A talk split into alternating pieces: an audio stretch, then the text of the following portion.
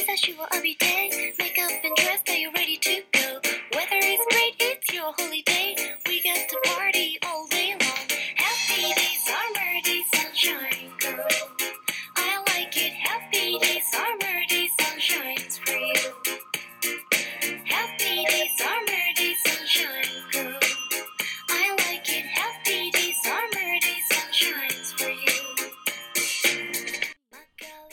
Hello 大家好，这里是一只羊和贝里昂。大家好，我是一只羊。大家好，我是贝里昂。今天今天我们聊些什么呢？嗯，今天天气好好呀，你有没有觉得今天太阳暖烘烘的呀？嗯，对，好像我记得前两天不是说今年冬天是最冷的冬天吗？怎么感觉到了现在，嗯，并没有感觉到冷的感觉嘞？对啊，所以说，嗯，冬日暖阳真的是 特别的稀少。然后本来做好了今年是非常寒冷的一个寒冬，但是居然在现在十一月份了，今天都是十一月十八号了，然后居然还有这么好的太阳，就觉得特别的有幸福感。而且尤其是我们在成都，对吧？成都真的就是应了那句话“主犬吠日”，出一个太阳，大嗯半个成都的人都出去晒太阳去了。对对对，我每次太阳天气的时候，就会觉得哇，原来成都真的有这么多人。我今天早上看一个朋友说，你知道吗？就是浙江那边儿都快到三十度了。啊，对，我今天也是看到我朋友在广东嘛，然后他发的那个就是天气截图嘛，然后他都说的是今天全天他都穿的是短袖，好像温度有二十八度吗？二十九度，然后好像上海的朋友也是天气特别的热，今天。对对对对对，现在嗯真的不太正常。但是你不觉得太阳很幸福吗？然后尤其是在就是成都的这种冬天的太阳，特别让人有幸福感。嗯，对对对，正好我坐在就是一个阳光洒下来的房间，就觉得特别温暖。我也是，我现在面前那个太阳就刚好从那个窗户里面照进来，然后就照在我的身后的沙发上，然后我就觉得嗯嗯很棒，这这个感觉。嗯，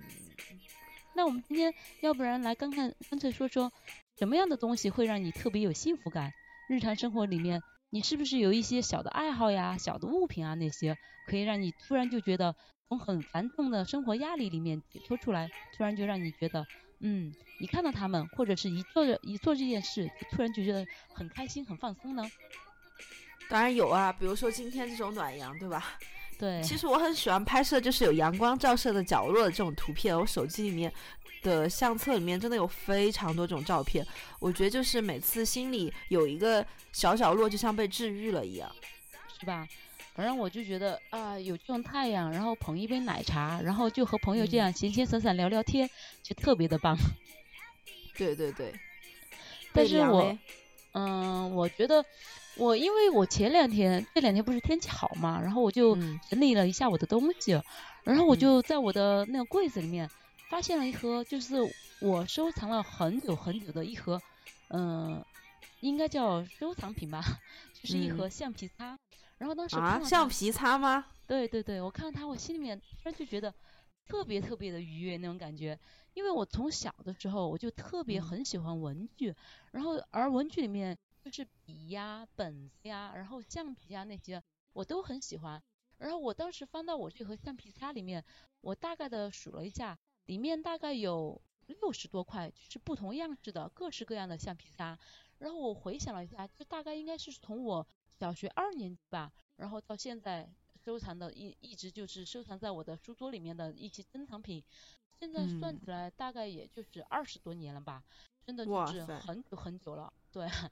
呃里面我我真的就是很喜欢橡皮擦，里面就包括了什么，呃，蓝精灵啊，然后包括嗯。了什么那种，嗯、就是小的那种五角星呀，然后包括了那种小企鹅呀，然后我、嗯。我还有一套最绝的，我还有一套那嗯。种小的北极熊的那种橡皮擦，很乖，它是一一套，然后它是一个嗯。大的北极熊，然后带了两只小的北极熊，然后大概就是妈妈带着两个孩子吧，然后反正他们就是一组，然后妈妈就是那种半蹲的造型，然后孩子的话就是两个围在他身边的那种，然后那里面我那盒橡皮擦里面基本上都是没有动过的。然后当初买它的时候的包装是什么样的，它现在就还是什么样的。然后而且过了这么久，这么多年，所以说我很少很少把它拿出来。但是我前两天一把翻出来，我一看到它，我瞬间就记起当初我买它的时候的那种感觉，以及我就把它放在那个匣子里面的那种感觉。我当时就觉得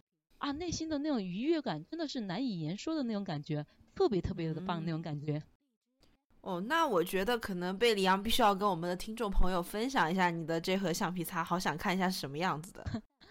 嗯，如果有机会的话，我真的也想给大家展示一下，因为确实还是蛮壮观的。一个嗯，大概就是鞋盒那么大的盒子吧，然后里面就是大大小小的橡皮，然后嗯，有橡皮就因为年代有点久远了嘛，它的那种。薄薄的那种玻璃纸的那种外包装，它已经粘在了那个橡皮上面，但是颜色那些都没有变。我这里面还有块特别漂亮的橡皮擦，就是一个紫色的那个小屋子造型的那个橡皮擦。呃，应该来说这种橡皮擦当时是属于也不也不是属于买来要用它的，可能。厂方生产它就是为了珍藏的吧，因为那种橡皮擦，嗯，它特别的不好擦。说实话，它并不是属于那种我们日常的那种，就是使用的画画，对，画画呀，或者是填那个基督卡用的那种橡皮擦，不是，它是样子特别可爱，但是它是那种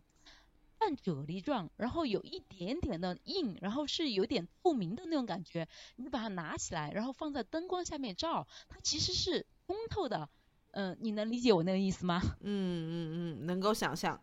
对，所以说我这一盒橡皮擦，我真的觉得，嗯，这么久了，然后平时其实我也很难的拿出来，但是每拿一次出来，我就真的觉得心里面满满的那种幸福感，就是一些小的东西，然后在你不经意的时候啊，就带给你满满的愉悦感，我就觉得这种感觉特别的棒。你平时有收集东西的习惯吗？我还是有啊。其实我我身边有朋友嘛，就是你知道这几年特别流行盲盒，我有很多朋友收集 Molly。天呐，他们家的那个 Molly，你知道盲盒有多花钱吗？就自从我认识那个朋友之后，我就知道什么叫土豪，就就是你根本就是抽不中，你知道吗？然后完了之后，为了集齐一套要买多少个呀？然后呃多的部分他就会送给我，所以我家里就还是有一两个 Molly 这样。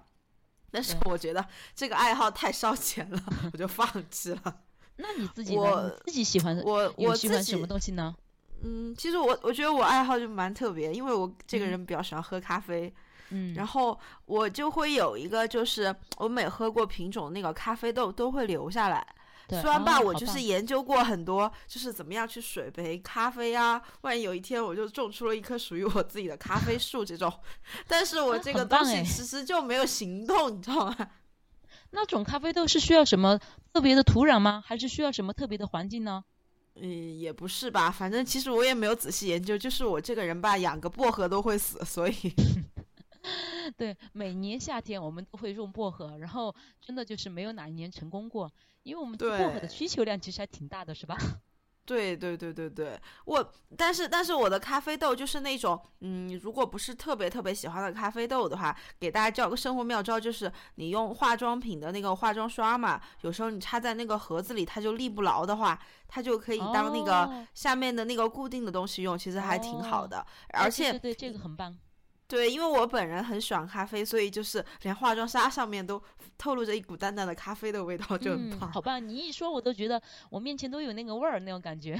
啊，有那味儿了。对，是有那味儿，就是因为真的我们也挺喜欢咖啡的嘛，然后我们俩还经常去探店啊，去成都的那种大大小小的咖啡馆，然后去品尝一下新品那些。嗯，我觉得在这样的午后，然后暖阳之中，特别适合来一杯咖啡。对对对对对，我上期我们俩不是聊了那个断舍离的话题嘛？嗯，其实我自己以前除了咖啡豆，我还特别喜欢收藏化妆品。哦，就是化妆品。我对我就那一天的时候，我之前看过好多美妆博主说自己有什么一百零八块腮红啊，巴拉巴拉之类这种东西。我觉得我可能没有一百零八块腮红，但是我可能有一百个眼影盘，就是。就是为什么呢？就是你知道吗？就是你觉得啊，这个是限定，那个牌子也想拥有这个花纹，它不会有啦，绝版啦这种东西，所以我真的有非常多这种限量的化妆品。后来就是你买来的时候，你觉得它特别好看嘛？特别是香奶奶家真的很会做，但是但是你就会觉得啊，上面花纹刷过就没有啦。啊，我所以所以我就有很多盒那种真的是收藏，就是根本就不舍得破掉的这种东西。对对，但是他现在我都给他们找到了新的地方，就是新的家乡，然后送给了更好的人嘛。因为就是上一次说到那个极简的话题的时候，就是还是希望自己呃能够有一天过上空无一物的生活，就是尽量减少一些这些收藏嘛。但是我我还我跟我跟贝良差不多，就是我也算是半个文具控吧，就是我的收收藏品不是橡皮，是钢笔和墨水。哦，对对对，你有很多不同的颜色的彩墨，还有不同的钢笔。呃，对，就是呃，虽然说现在也觉得就是中性笔、签字笔什么特别方便嘛，但是我觉得钢笔用久了，它加上墨水，特别是彩墨，写出来的质感真的非常的不一样。而且配上那种纸张，虽然我这个人吧字写的也不算好看，但是那种顺滑的触感，嗯、以及就是使用的那种握笔的感觉，真的让我觉得很很棒哎。对对对，你其实你觉不觉得，就是有时候我们感觉生活压力那么大嘛，然后每天就陷入那种过各种的那种琐碎事情里面，有时候突然有一样小的东西，呃能让你从内心发自的那种愉愉悦，真的是特别的棒。就是我觉得有人呐、必须还是要有一些小的爱好，或者是小的那些物件，特别的让你感觉到开心。这样的话，你在日常的生活里面，你真正的能更真实的感觉到那种幸福感，我觉得那个是特别不容易的，你觉得呢？嗯，是的，是的，是的。现在生活真的都太忙碌了嘛，有时候觉得闲散一下，零零零零散散的。我现在有时候就是早早上有空，或者是晚上睡觉之前，就嗯会给自己一个五分钟放空的时间。嗯那个时候就是什么都不想，然嗯后就让自己陷入一个觉得特别轻松的那个那个境界的时候，你就会觉得哇，这一天的疲惫好像有被消散的感觉。其实大家都可以试一下，我觉得挺好的。对我觉得其实不管是你自己，嗯，收集你的喜爱的东西，然后用通过小物品来取悦你自己，还是每天给自己做一些放松啊，或者是放空自己的精神，真的就是要好好的宠爱自己，因为我们真的每一天嘛，在这个社会里面，嗯、要经历很多，面对很多，然后如果说你你你不可能永远一味的从别人身上去汲取力量，或者是汲取温暖，或者汲取嗯。爱，更多的时候，我觉得我们应该是自己去治愈自己，然后自己充满力量，自己给自己充电，然后由自己去传递那个温暖给别人，传递爱给别人。我觉得这样比光是一味的从别人那儿获取爱和力量来得更好、更棒。所以，我觉得有时候我们的一些小爱好呀，我们的一些小的物品收集呀，我们的一些小的生活习惯呀，真的都可以很好的帮助我们更加的宠爱自己，然后给自己充的充能量、充电，充的满满的，然后让自己嗯更有能量的去在这个社会上继续的往前走。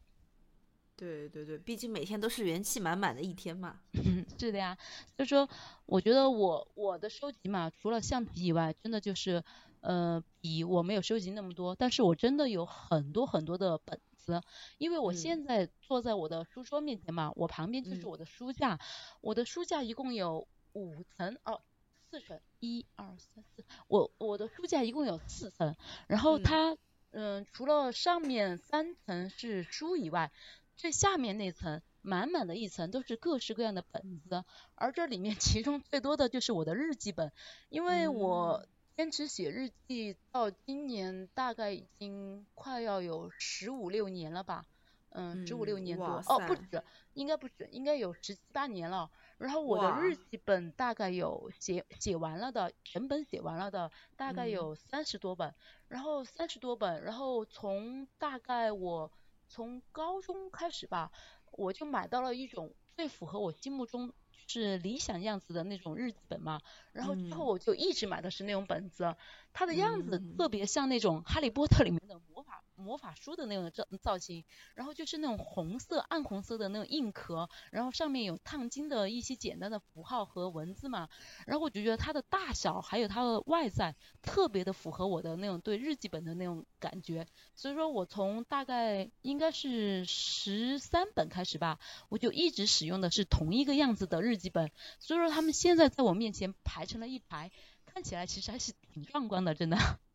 嗯，其实我有看过贝里昂的日记本，我每次看的时候都觉得挺神奇，就这个人专一程度专一到令人发指。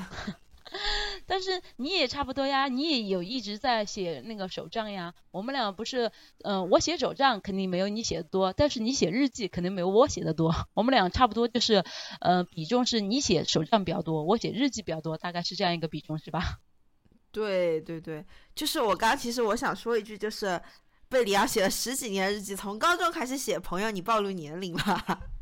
啊，是吗？哦，其实不是只从高中，我其实是从小学就开始写了。我刚大概，我只是大概的说了一下，我应该是从小学就开始写了，然后十多年了吧，二十年了吧，然后嗯，差不多吧，然后暴露我的年龄也很正常呀。然后现在不是都是乘风破浪的小姐姐吗？我也是一个乘风破浪的小姐姐。啊。我我我觉得我写手账和日记可能跟你不太一样，就是我嘛本来就是因为我妈就有那种写手账的的那种东西，在我每次看我妈写的时候，就是拿一个那种呃那种硬壳的那种本子，但是我妈写的就是那种流水账，比如今天去哪儿买菜，完了发生什么重要的事情。我觉得我开始写手账的契机吧。就说起日记，其实我很讨厌写日记。我记得小学、初中什么的，老师会给你布置作业嘛，让你写日记。完了之后，后来老师不布置了，我爸我妈就会强制我写日记，就会觉得啊，你一定要去做这个事情。但是突然突然可能有一天的这个兴趣再次被激起来，就是我大学的时候开始接触接触手账这个东西。当时的时候其实并不是说想写文字，只是觉得哇，别人在本子上画的画好好看啊。字也写的好好啊，那些贴纸组合拼贴哇，真的好好看啊，就是色彩斑斓的是吧？对对对，可能我本人喜欢就是那种色彩斑斓的世界。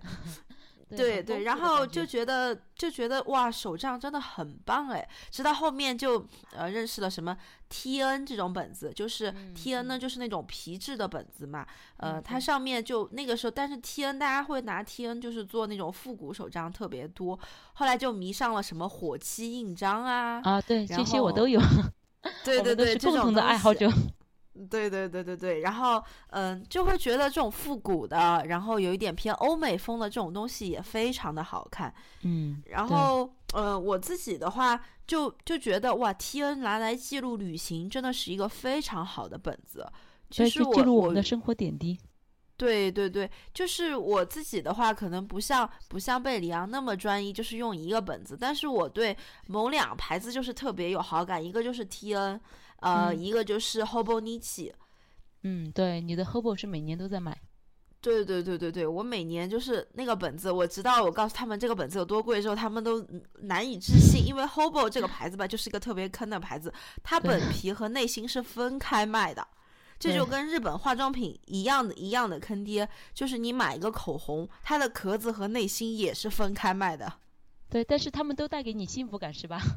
对对对对对对。嗯，然后我我觉得就是突然有时候翻看，因为我跟贝里昂其实一起旅行过几次嘛，我都有默默的写在我的那个 T N 的那个旅行手账里。就翻看我们旅行中的点点滴滴的时候，觉得虽然好像也有挺多，就是挺尴尬呀，或者是觉得很生气的那种，但是其实时光过了这么久，你记录下的依旧是那些呃美好的点点滴滴，以及一些呃特别有意思的玩笑吧。嗯，对，但是我这里我可能和你稍微有点不同，就是虽然我写了很多日记，但是我基本上从来不翻，就是我从来不会看以前的日记。我觉得日记和朋友圈有个很大的区别，就是朋友圈我时不时的会翻一下，看一下以往的记录，但是日记我写了，我基本上很难得就是翻看以前的东西，我不知道是内心的胆怯，还是觉得嗯。在那儿就好了，因为可能就是对于我，对于我而言，日记，我想的是，嗯，如果说有一天，当我年老了，然后当我觉得啊，生命快要走到尽头了，我我大概很有可能会把我的日记从第一本，然后一口气拉通，看到最后一本，然后最后就把它们一把火全部烧掉，然后我就觉得，嗯，这样也是一个很好的回顾过程。然后至于就是现在我写了它，他们就在那里，他们就暂暂时静静的就帮我保存我的那段记忆，然后待到我有需要的时候，就是比如说我刚才说，有一天年龄很大了，年纪很老了，然后觉得啊自己可能这辈子需要回顾一下了，然后我我也许就会选一个这样的下午，然后就把它们全部打开通看一次，然后最后就把它们静静的就处理了，我就觉得这个是我对我日记最后的安排和处理。嗯，那你有害怕日记里面的内容被别人看到吗？嗯，其实说到这个问题，我觉得，呃，自己身边在自己成长过程里面，其实你的朋友或者你身边的人，真的会影响你很多。因为说到这个话题，我就觉得，我以前最开始写日记，刚刚我不是说了吗？我从小学就开始写日记，我可能最初写日记的时候，我还会买那种带锁的那种日记本，然后来写。但是后面上到高中过后，我就认识了我。嗯，就是到目前截止嘛，然后是我这辈子应该大概是最好的朋友吧。他当时也写日记，但是他写完日记过后，他不仅写，他还拿给我看。我当时就觉得好诧异，我说你自己的日记你给我看干嘛？然后当时他就很理所当然，但是又满不在乎的回答了我一句话，然后当时就一下子让我醍醐灌顶，让我觉得有了不同的感悟。他就说，他说写日记来不就是拿给别人看的吗？他说：“你既然写了，你就不要怕被别人看到呀，因为不管别人看不看到这段事情、这段想法、这段经历，或者是你自己内心的一些很真实的东西，它都是存在过的呀。既然存在过的，那你有什么害怕的让别人看到的呢？”当时我就觉得啊，他其实说的很有道理。不管是我们对过往一些比较开心的记忆，或者是一些。比较伤感的记忆，甚至是甚至是自己觉得一些很糗的事情啊，觉得一些很尴尬的事情，它其实过了很过了很长时间，你再回头看，它其实都很有意义的在那儿。它不是过眼云烟，就过眼就消散了。它其实是会变成对于你自己是一种成长的养料、养分，然后促进你自己内心就更加的强韧，然后让你更坦然的去面对生活里面所有的东西。我当时就觉得。日记这个东西，既然我写了，既然我我我敢于把它写在本子上，那么我肯定就会接受这个后果，就是有一天它会别被别人看到。那么其实我觉得这样说起来的话，我其实嗯，当然如果是有意窥探我的隐私的话，我都觉得这样肯定让我觉得不是那么开心。但是我既然选择写在本子上，我也就担心有一天他们会被别人看到，说不定若干年后。我的后辈，或者是我的，嗯，什么其他因缘巧合的一些人，一些有缘人，他翻看到了我的这段历史，他说不定就有我的日记里面，就去窥探到了整个这个现代这个社会的这个时代的一些缩影。我也觉得，那我的日记其实存在的也很有意义，很有价值呀。你觉得呢？嗯，对。但是我跟贝里昂的观点是不一样的，就是我小时候也是会买带锁的日记本，为什么呢？因为怕父母看嘛，怕老师看嘛。就是我有一次打开了我小时候的一个日记本，那个时候应该就是我喜欢一个男生的日记吧。嗯，其实写的特别幼稚，应该就小学四年级，我就写的是我每天都好想见到他，我觉得他长得好好看，他跟别的女生说话的时候，我就心情特别不好。嗯嗯，就你现在看起来这种话，你就觉得特别好笑嘛。嗯，但是那个时候你就觉得哇，你怎么能让你父母知道你有这种心思呢？就是 他只会告诉你要好好学习。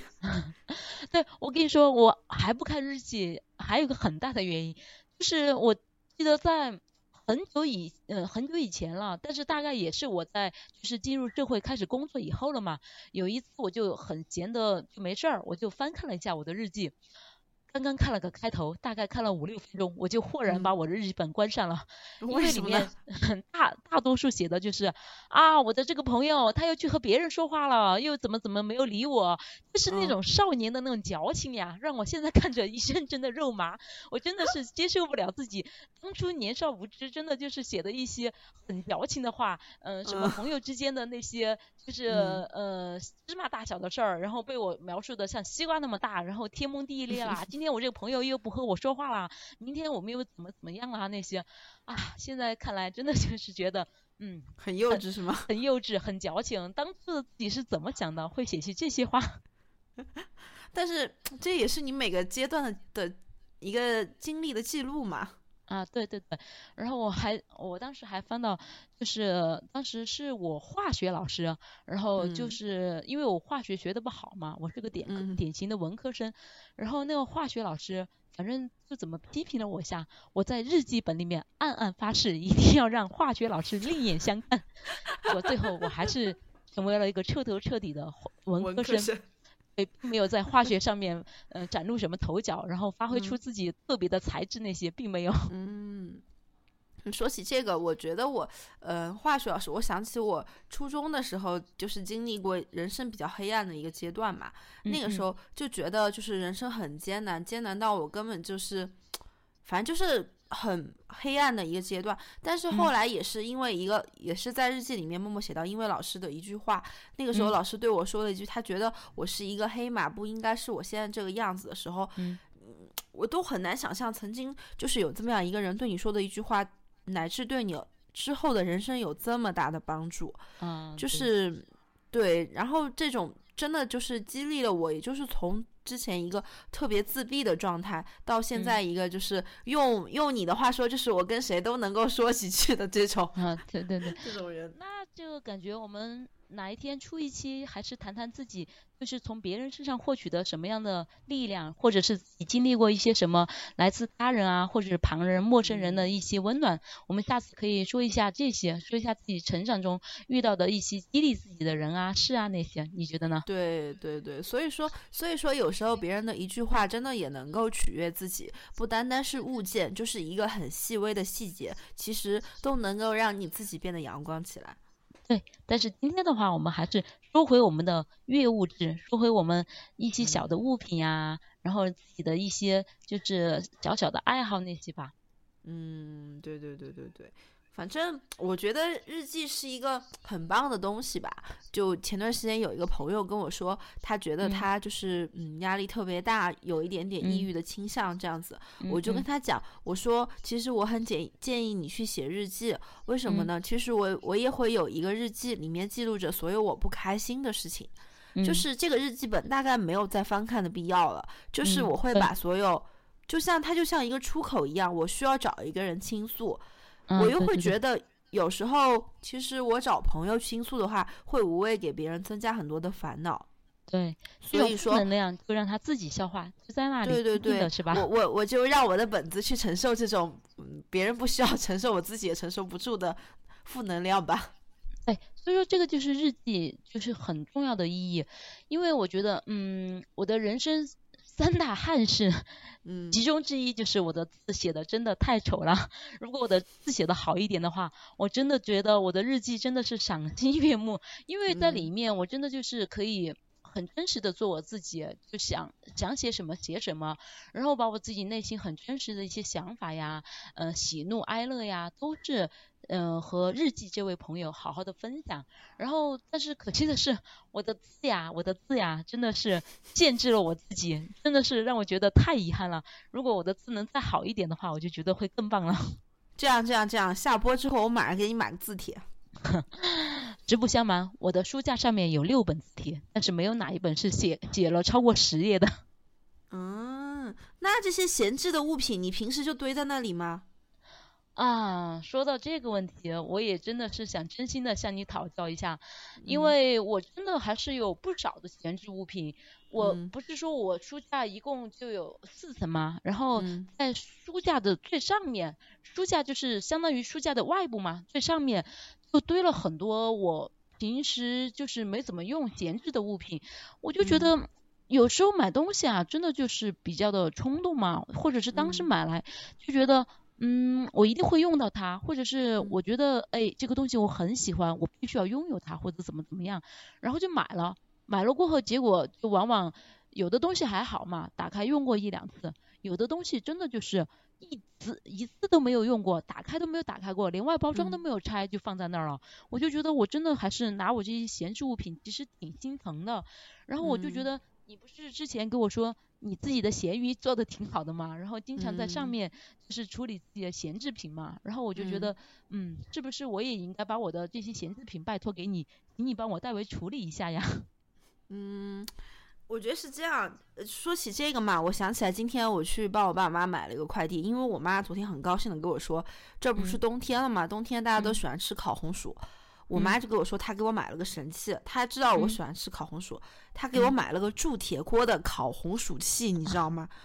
铸铁锅的完了之后烤红薯器，对我们家就是之后几个月都可能没有人，嗯然后我嗯妈就跟我说，你就拿去自己用吧。然后我嗯就把这个特别重的快递搬回了家。你要是以我现在的想法，我就很想给它退回去，因为嗯我觉得根本就没有用。但是嗯我妈会觉得不会啊，这个东西很有用啊，可以烤红薯、烤土豆、烤什么。但是我觉得我完全就是有替代品，我需要一这样一个东西干嘛呢？但是嗯 老年人的思维很和你是不一样，他会觉得有用。但就我嗯个人而言，我觉得这个东西对我使用可能五次就是顶头了。嗯嗯就就你说它贵吧，它也不是特别贵，一百多块钱的东西，嗯但是你就会发现你自己去审视自己的很多东西，嗯就是就像你说的，要不就是买回来闲置，好一点的嗯情况用一两次闲置，嗯然后最后最后怎么办呢？一般来说，处理闲闲置物品的方法，第一个直接扔掉嘛。但是你又会觉得，哇，我花了钱直接扔了，也也太可惜了吧？好好歹是那种啊，对用了很多次，实在不行，行痛下决心我扔了，对吧？嗯，第二个就是咸鱼嘛。当然，嗯咸嗯。鱼这个东西其实我也不是特别有经验，就是嗯。可能我咸鱼还是卖了一百多、一百零一样东西了。那就很厉害了呀，但是但是就是可能第一个是你的那个详宝贝详情要写的详细一点，图拍的好看一点，然后呃各贴上各种标签，呃蹭嗯。蹭各种热度，然后价格再嗯。低一点，可能比较容易出手吧。第三个就是我觉得呃你应该正视这个物品，如果你当时买的时候其实你是喜欢的，对吧？只是说你买回来了，发现其实并不是那么合适自己。那么我的建议就是，对于那种你都没有拆封的东西，你应该打开好好使用嗯个两三次，你就发现、嗯哦，原来我真的不需要它，那我就把它卖掉或者是处理掉。嗯还有的话，就是你那种一两次的物品，你再把它使用几次，然后你发现哦，我真的不需要它，你再处理掉。而不是一味的，就是就是放在那里，或者是扔。其实我看过一个特别有意思的说法，说其实东西买回来就是讲嗯那个囤积癖嘛，东西买嗯回来其实它在你家是要付房租的，为什么呢？因为它占用了你家的空间。你想想，人住一个房子多少平的时候，你的物品可能就占你这个房子一百平，你的物品占了五十平，而你自己的使用空间只有五十平，所以你的你的这些物品买回来，它一样是付了房租的。所以我就觉得这个说法特别有意思。你这样说嘛，我其实我的所有闲置品里面，其他的我都不说了。我最心痛的是一个什么东西呢？我最心痛的是我就是呃很多年前我第一次去日本玩的时候，我从日本背了一个相机回来，然后当时那个相机，然后是那个就是嗯、呃应该是微单吧啊，那现在现在是什么我都记不到了，反正是嗯嗯、是但是我做了还是很久的功课，因为当时我就决定嘛。嗯，因为我自己特别爱旅行嘛，然后我就觉得需要拍一些很漂亮的照片儿，然后我就觉得我需要入手一部呃性能啊各方面都很不错的那种相机，然后当时我就是真真实实的，确实还是做了不少功课，然后在日本去玩的时候我就把它买回来了，买回来了过后，呃，由于它功能确实很强大，所以说它不是那种傻瓜相机，就要自己去调那种参数，然后需要自己去研究那种摄影技巧。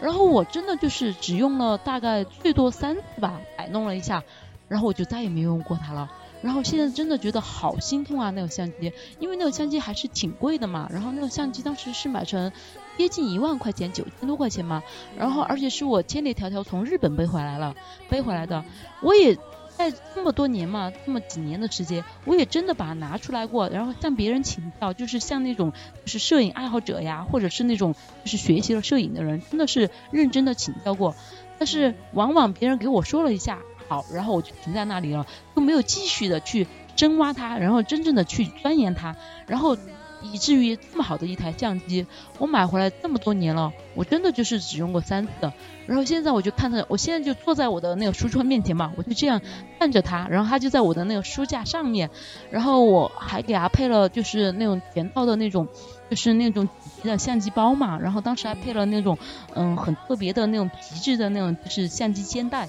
但是它们全部通通都只是在那里不灰。哎，真的还是挺心疼的。对啊，所以说配合上这么好一个天气，你应该带上相机出去采采风的。对对对，所以说我觉得还是还是不应该自己太懒散了，还是不应该给自己自己找借口，还是应该把自己的闲置的这些物品真正的拿出来再审视一下，然后让它彻底的发挥你当初买它的功效，或者是你当初想拥有它的原因，确确实实的让他们成为你生活里面的一部分，而不是说哦只是放在那里看一看，然后站在那里不挥，然后就完了。他的使命其实不应该是这样这么简单的。对，所以说我现在也是买一个特别大件的东西的时候，我都会找一个本子写下我买它的理由，反复思考，这样子就是嗯呃让自己的冲动消费变少一点吧。就是你也不能说避免就是完全的冲动消费，因为现在冲动消费的机会实在是太多了嘛。但是其实你可以仔细思考，给自己一个冷静期，比如说加购物车收藏夹。或者是呃，你就反复思量自己使用的频率高不高，你就可以尽量减少这个物品的闲置率嘛。毕竟我觉得，呃，物品它是供人类使用的，如果你都把一味供在那里，那叫贡品，不叫物品。